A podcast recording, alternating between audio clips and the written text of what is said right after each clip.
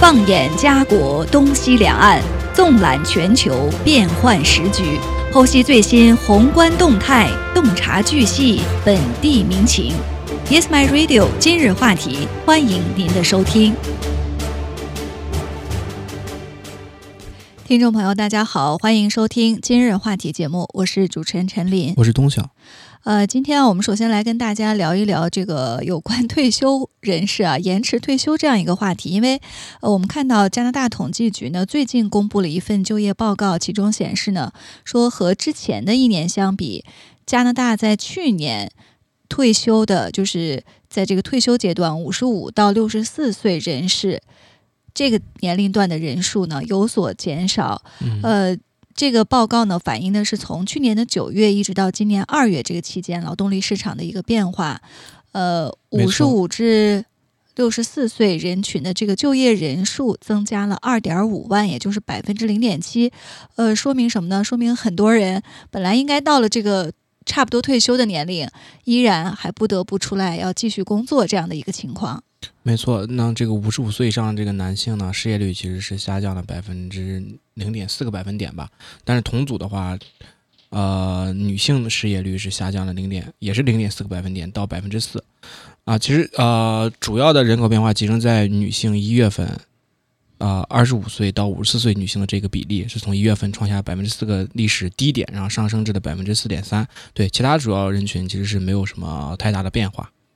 没错，嗯，而且据加拿大这个统计局认为啊，现在就是说有助于提高，呃，这近几个月的整体参与率，啊，抵消人口年龄化对这个劳动力参与率的下下行这个压力。没错，嗯，二月份的话，五十五岁至六十四岁的女性，就这十年的这个就业率，啊，就人就业人数其实是增加了，啊，增加了三万左右，增加三万左右是增加了这个百分之一点九的。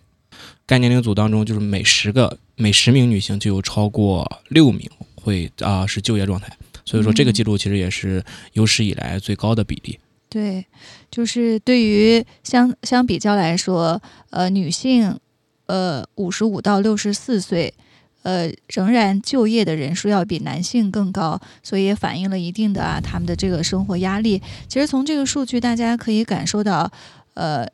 即将退休或者在退休年龄段的这个人士，为什么还依然出来要继续打工呢？主要是呃劳动力市场状况的影响，因为现在加拿大的很多行业或者领域确实呃人员匮乏，呃，所以雇主呢也不得不在呃重新来招聘这些年龄偏大的人士。另外呢，我相信很多人是出于这个财务的考虑，因为越来越多的人已经感觉到。呃，过去也许在疫情前可以支撑自自己退休生活的这个退休金，那么发现经过几年的疫情，现在拿到这退休金不足以支付自己的日常开支，生活水平下降了，所以不得不再出来打工。说白了，其实就是缺钱嘛。没错，说起来有点心酸哈。嗯，这个劳动力的市场变化，其实总体反映就像陈林刚才说的，就是缺钱，就是大家感觉到钱不够花了，也就是因为疫情的。情况，或者是不管是加息也好呀，你像油价上升也好，各种各样情况加在一起，通货膨胀的上升就导致大家的钱确实是不够用了。那基本上现在五十五岁以上加拿大人当中，能够享受到退休生活的已经不足四分之一了。嗯，那我们在疫情前，其实像我们经常开玩笑说，加拿大生活的最舒服的状态就是加拿大的白人老头每天在街上就可以开着车，开着豪车，然后自由自在生活，拿着退休金。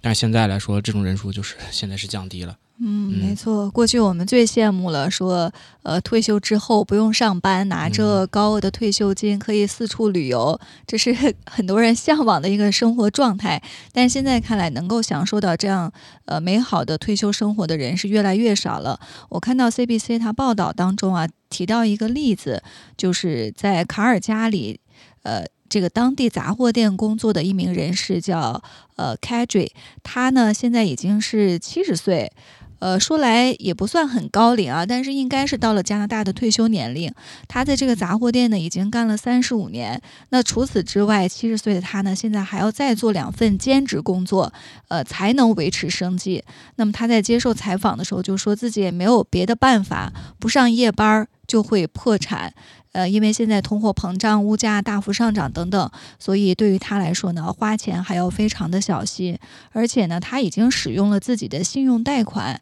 呃，如今呢，这个欠款已经转为了抵押贷款，再加上他还有房贷，每个月还要还两千元的月供。呃，而他的这个老年金和退休金加起来，一个月只有大约一千二百元，所以不足以支撑他退休后的生活，所以他不得不，呃，再回来工作。那杂货店也不能提供稳定的全职工作时间，所以他打了三份工，这样的。才勉强的支付他这个退休后的一些开支。没错，七十岁高龄的老人，呃，虽然不是很高龄，但是其实年纪也是很大了。那还要打三份工，其实这也正是加拿大统计局在二零二二年的时候，他做了一份劳动力的这个调查，发现啊，就是六十岁以上仍然在工作的加拿大人，就超过有一半的原因是出于必要而非自愿。就像 Carrie 这样啊，就是说基本的开支和。养老和基本的养老金是，也就是说是养老金不够用，是这个他们继续工作的主要因原因。因为已经说实话，已经这么大岁数了，也没有人说愿意工作，对，没有人说是我喜欢工作来工作。当然也不排除啊，刚才我们还在讨论说，呃，大家是拿着这个退休金享受不上班的生活更惬意呢，呃，还是说？继续来工作，生活可能更充实。其实可能不同的人也有不同的想法，但是我相信大多数的人啊，他们现在尤其是加拿大的本地人，现在出来工作确实是非自愿的，也是迫不得已的。嗯，我们刚才说这个通货膨胀其实也不是唯一的原因，主要就是越来越多的老年人现在退休之后还要面临着这个债务的问题。没错。呃，那有一个数据啊，加拿大统计数据说，在上个世纪八十年代、九十年代，基本上老年人退休之后就没有。债务了，但是现在情况不同了。在过去几十年里，很多的人都背负着这个抵押贷款债务，那这个数量，呃，这个占比是非常高的。所以，呃，对于这一代啊退休的人士来说，退休之后，因为还有债务继续要还，所以就很难，呃，完全的放心的去退休。没错，而且这个债务压力其实是现在多种因素造成的，一个是因为现在借钱借钱变得容易多了。啊，就是各种各样的这个资金公司吧，算是借贷公司，先借钱变得容易多了。那另外就是说，生活方式也发生了改变。那大家接受教育的时间长了，就意味着他们进入劳动力的市场的这个时间越来越晚，人的寿命也变长了。就举个很简单的例子，我上学是要大概本科毕业要到二十四岁、二十二十三岁、二十四岁，但是你像我父亲的话，他基本上二十岁就已经出来工作了。嗯，那其实他就已经比我。就相对来说，他比我是早了四年的工作经验。那这个社会工作经验，其实也就是他从开始挣钱比我早挣四年钱。所以人越来越晚的进入到这个劳动力市场，那他就越晚退休。退休，没错。嗯，对。所以现在很多人也比较焦虑啊，就说，呃，尤其是即将退休的人士。嗯，他们也在考虑通过什么样的办法可以保证自己的退休，呃，生活更加的充实丰富，而不至于出现一退休生活质量就下降的情况。所以，呃，这真的也是我们现代人 面临的一个难题吧。呃，那接下来呢，我们再来关注来自中国的一个话题啊，很多人可能也看到新闻报道了，就是在十一号，呃，也就是呃。北京时间的六月十一号，这个中阿合作论坛，呃，第十届企业家大会在沙特阿拉伯的首都利雅得开幕。呃，其中呢，中国和沙特，呃的这个合作也是引起了外界的普遍关注。因为我看到一个图片啊，就是在这个沙特阿拉伯主办的中阿合作论坛上，呃，有数百名的中国官员，还有高管、企业家，他们都聚集在这个，呃。大厅之内，呃，有的是自拍，然后还吃着这个当地的这个特产，叫有机椰枣。所以从这个画面当中，我们就可以看出传递出来的信息，呃，是非常乐观的。所以看到这个数据啊，就是在十一号中阿合作论坛的第一天，呃，会议上呢就达成了三十多项投资协议，呃，总计合作的签单合同呢超过了一百多亿美元，呃，所以呃，我们也看到。有媒体评论说，这样的合作呢，也是展开了中国和沙特一个合作的新篇章。没错，这次也是中国和沙特能够再次合作，也是因为，呃，中国跟西方国家，类似于美国的国家的啊关系可能略略显紧张。那么，其实中国有一句古话说得好，没有永远的呃敌人，只有对，没有没有没有永远的朋友，就是利益关系嘛。那其实中国和沙特建立的就是一定的利益关系。那么，中国作为现在呃最大的一个呃一占市场上很大一部分的石油资源的啊进口国，所以对沙特其实造成了呃很大的这么一个。嗯，吸引力吧，所以中国沙特愿意与中国进行一个友好的交流和经济上的交流基础。那其实中国也是利用沙特的这一次交流，与沙特这一次交流，想打开与阿拉伯世界的各个国家的一个交流，也就是说，像是再开启一次丝绸之路一样的感觉。没错，那这一次刚才陈林也提了，大会第一天其实就沙中国与沙特签署大概价值一百亿美元的这个投资协议啊，然后并且涉及到。各行业有再生能源、农业、房地产、矿产、供应链、旅游和医疗保健等各个领域。啊，跟大家举个例子，你像沙特投资部与中国开发的这个自动驾驶技术和电动汽车，啊，华人运通就签署了价值约五十六亿美元的谅解备忘录，双方就是建立合资公司，在这个汽车研发和生产以及销售领域展开了合作。嗯，而且说到这个能源，沙特目前正在考虑使用人民币来进行。来代替美元来进行这个能源的再次呃购买，整个购买流程的货币使用。那第二条还有就是说，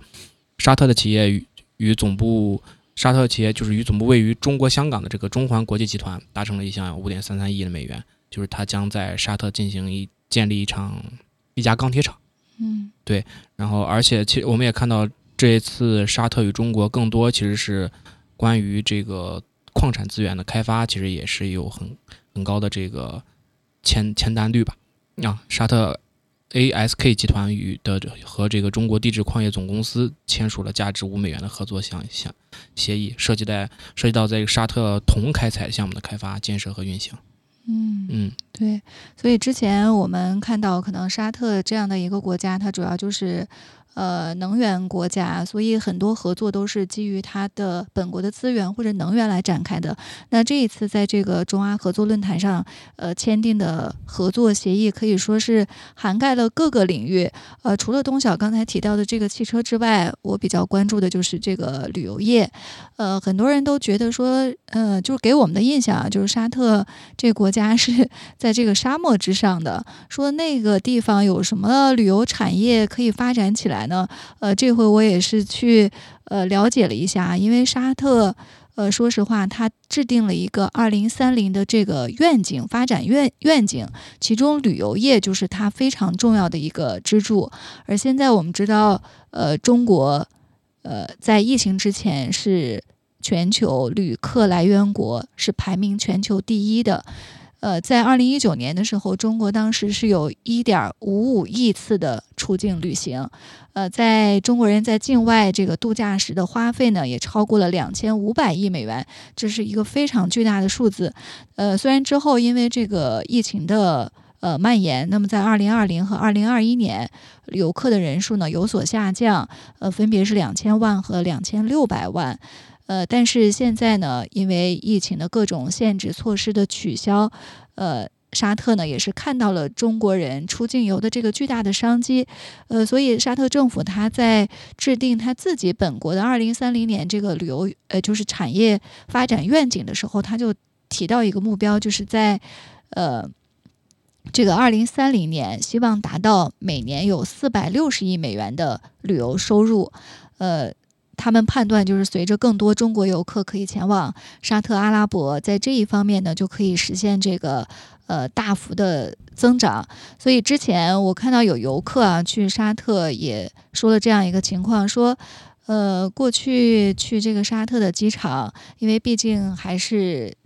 呃，这个主要的官方语言就是说英语，呃，很少有人能就是说汉语。但是现在呢，呃，他们去这个利雅得机场的最新的航站楼里，发现这个指示牌不仅包括阿拉伯语和英语，还配上了中文。呃，所以可以看到这个沙特，呃，这个国家呢，它是基于吸引中国游客的这样的一个目标。所以这次的合作，呃。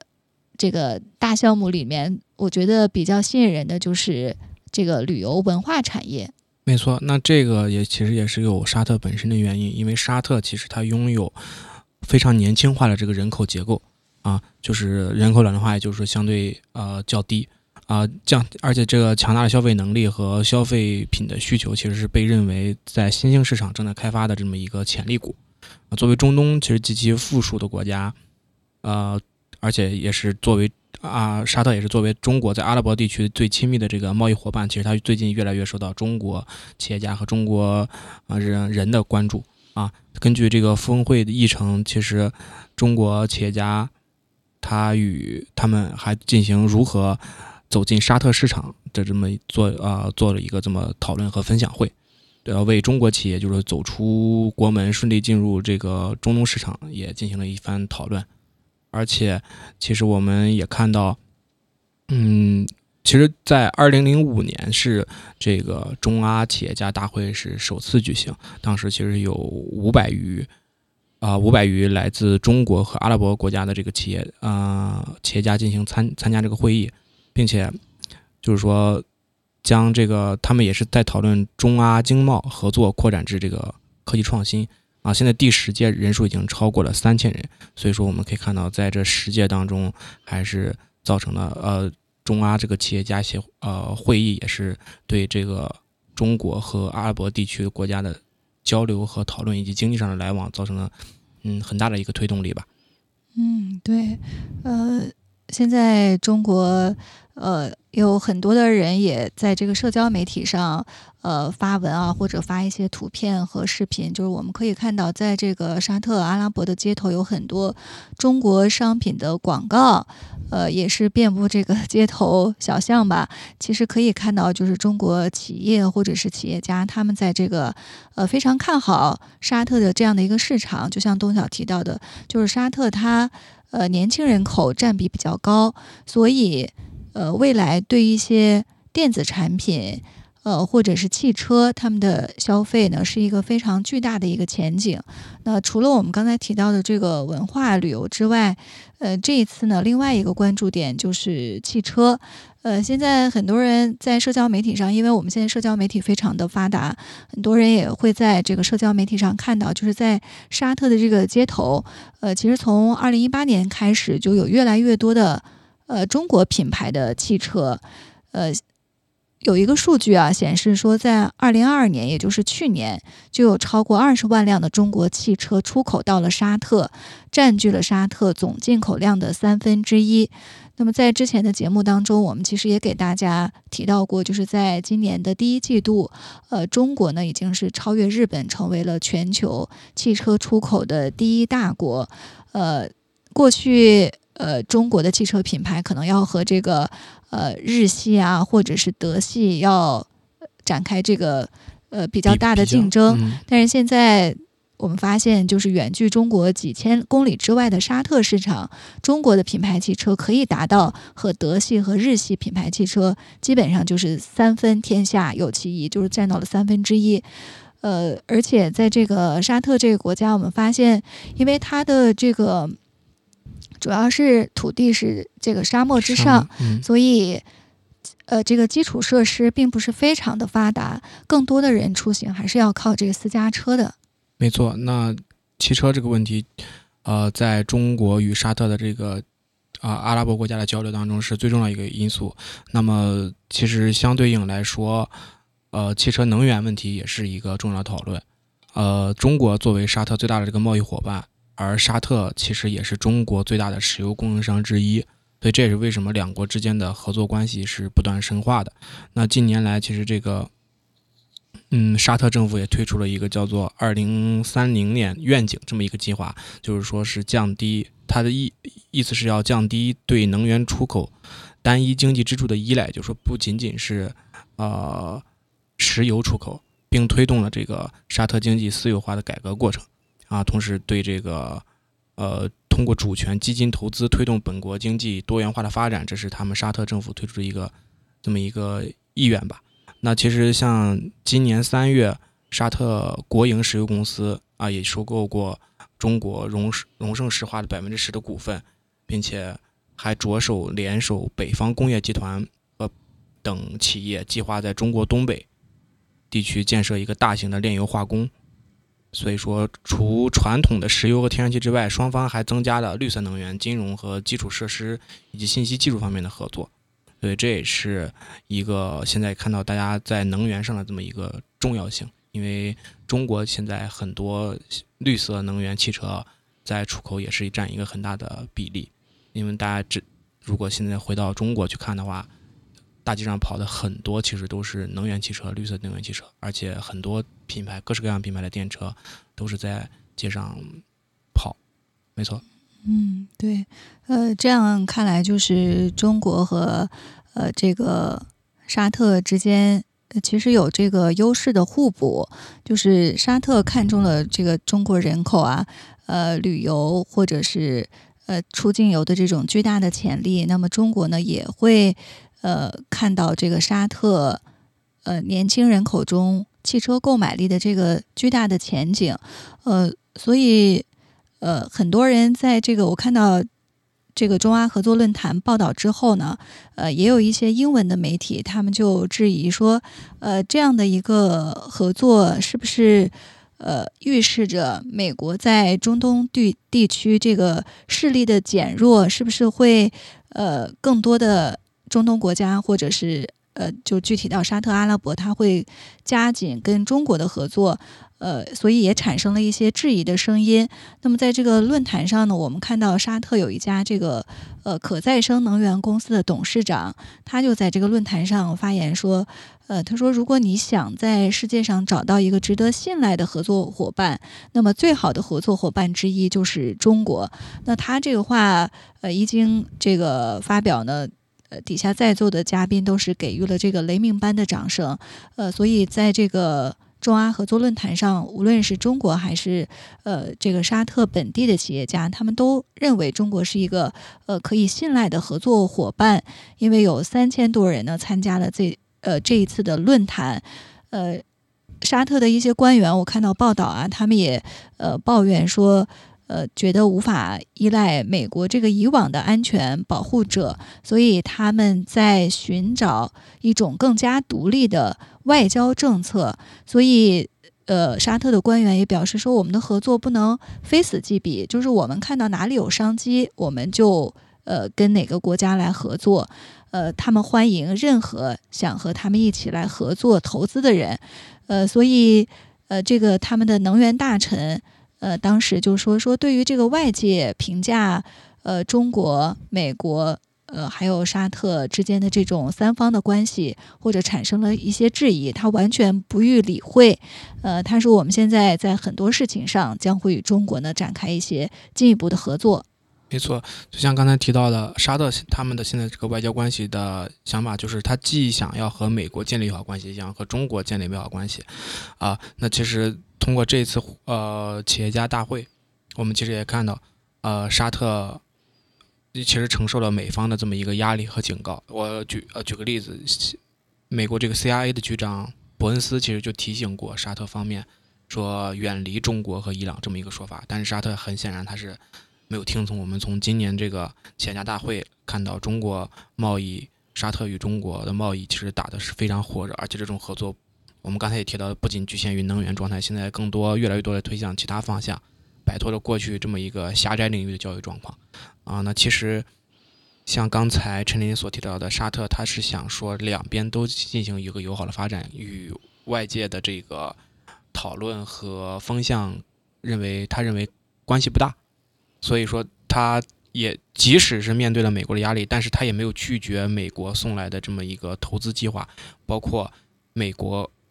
提到说要与沙特建立一个中东铁路网的这么一个项目，成立一个大型铁路啊！而且这次美国的这个布林肯到访沙特方面，也提出说是呃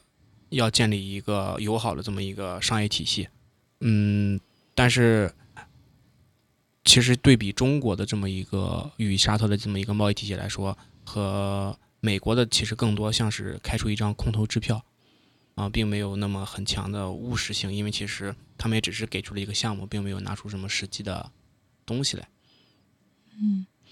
呃，对这次的这个中阿合作论坛，也让我们呃一些民众啊，或者是关心时政的人，呃，将目光呃将目光呢转向了这个中东地区。呃，我看到坊间有一种说法，就说呃大家都知道卡塔尔很富有，但是。呃，比较起来，卡塔尔顶多算一个土豪，真正的富豪其实就是沙特。但沙特在这个阿拉伯半岛上呢，呃，它是一个比较独特的存在，就是它是面积最大的国家，它的面积几乎相当于法国、西班牙、挪威、瑞典和德国五个欧洲国家的总和。但是呢，它的这个。呃，缺点呢在于就是它国内的十三个省份之间的铁路呢十分有限，所以各大城市之内的就是没有太像样的这个公共交通网络。所以刚才东晓也提到，就是呃，美国承诺说要在这个。跟沙特来合作，共同建造一个环中东铁路网的项目。这个大致内容呢，就是美国方面会联合沙特、印度、阿联酋来共同建设一个超大型的铁路网络，然后将海湾地区的阿拉伯国家连接起来。呃，这条铁路沿线也是直达印度。那这样的一个。呃，提出的一个举措呢，也是解决了沙特地区基建不足的问题。第二呢，也是打通了中东国家和印度的陆上运油这样的一个通道。呃，对印度也是有好处的，可以摆脱这个对俄罗斯原有的呃依赖。呃，但是外界当然也有不同的声音啊，这认为这只是一个呃空头支票，就是能不能实现，可能还要继续的观察。呃。呃，不管怎么样，这一次的中阿合作论坛也让我们呃关注到了这个中国和阿拉伯呃阿拉伯国家的一个合作的历史。其实要说起来，因为阿拉伯国家它处在这个亚非大陆的交汇地带，所以它的地理位置。的重要性是显而易见的，而且它人口众多，文化历史也比较悠久，尤其是，呃，大家非常熟悉的，或者是更为关注的，就是能源的资源富集，所以发展潜力也是巨大的。那我们要是追溯这个中国和阿拉伯国家的这个合作关系，可以说是源远流长，没错，就可以追溯到这个两千多年前的古丝绸之路。呃，从那个时候，呃，就是中阿合作，就是。和平共处、开放交融、互学互鉴。中国历史的朋友们，其实也可以想到，自从这个汉朝以来，这个丝绸之路，就是说从长安，也就是咱们的现在的西安出发，啊，经过这个中亚，达到这个两河流域，再延伸到像叙利亚、埃及等地方。那我们其实，呃，这个丝绸之路，大家应该也知道，都传达了中国一些古呃古时候比较伟大的发明，像是。造纸术啊，火药、印刷术、指南针这四大发明，其实也是从通过那个时候来流入到这个阿拉伯地区。然后，其实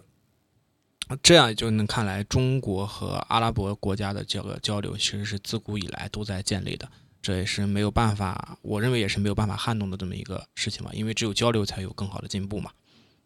嗯，对，所以双方的这个合作是。呃，源远流长，我们也看到这次的合作涉及了到了很多的呃领域，呃，外界也在期待着啊，就是中呃中国和沙特阿拉伯之间有更多的这个呃合作。呃，说到这个，对于我们普通民众来说，我觉得这两天网络上大家就比较关注的说，呃，开放了这样的一个合作关系，那么对于中国的普通民众来说，呃，是不是可以？呃，前往这个沙特阿拉伯进行这个旅游观光，可能是他们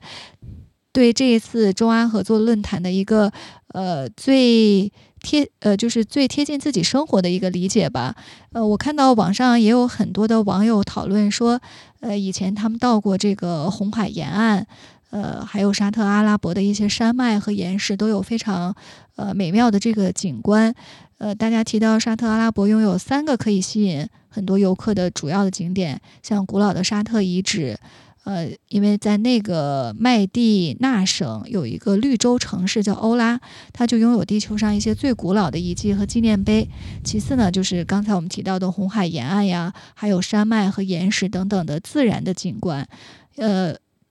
最重要的一点就是，随着这个沙特经济的现在的多元化，所以它的呃文化娱乐产业呢。也是比较发达，它召开了很多的文化博览会、体育赛事、车展等等。而且它在这个西北部规划当中呢，将会建设一个特大的城市，呃，预计到二零三零年呢，可以容纳两百万的人口，所以相信可以吸引更多的呃中国游客前往沙特阿拉伯进行旅游。那么海湾地区的呃国家也都是希望中国在这个疫情之后，呃。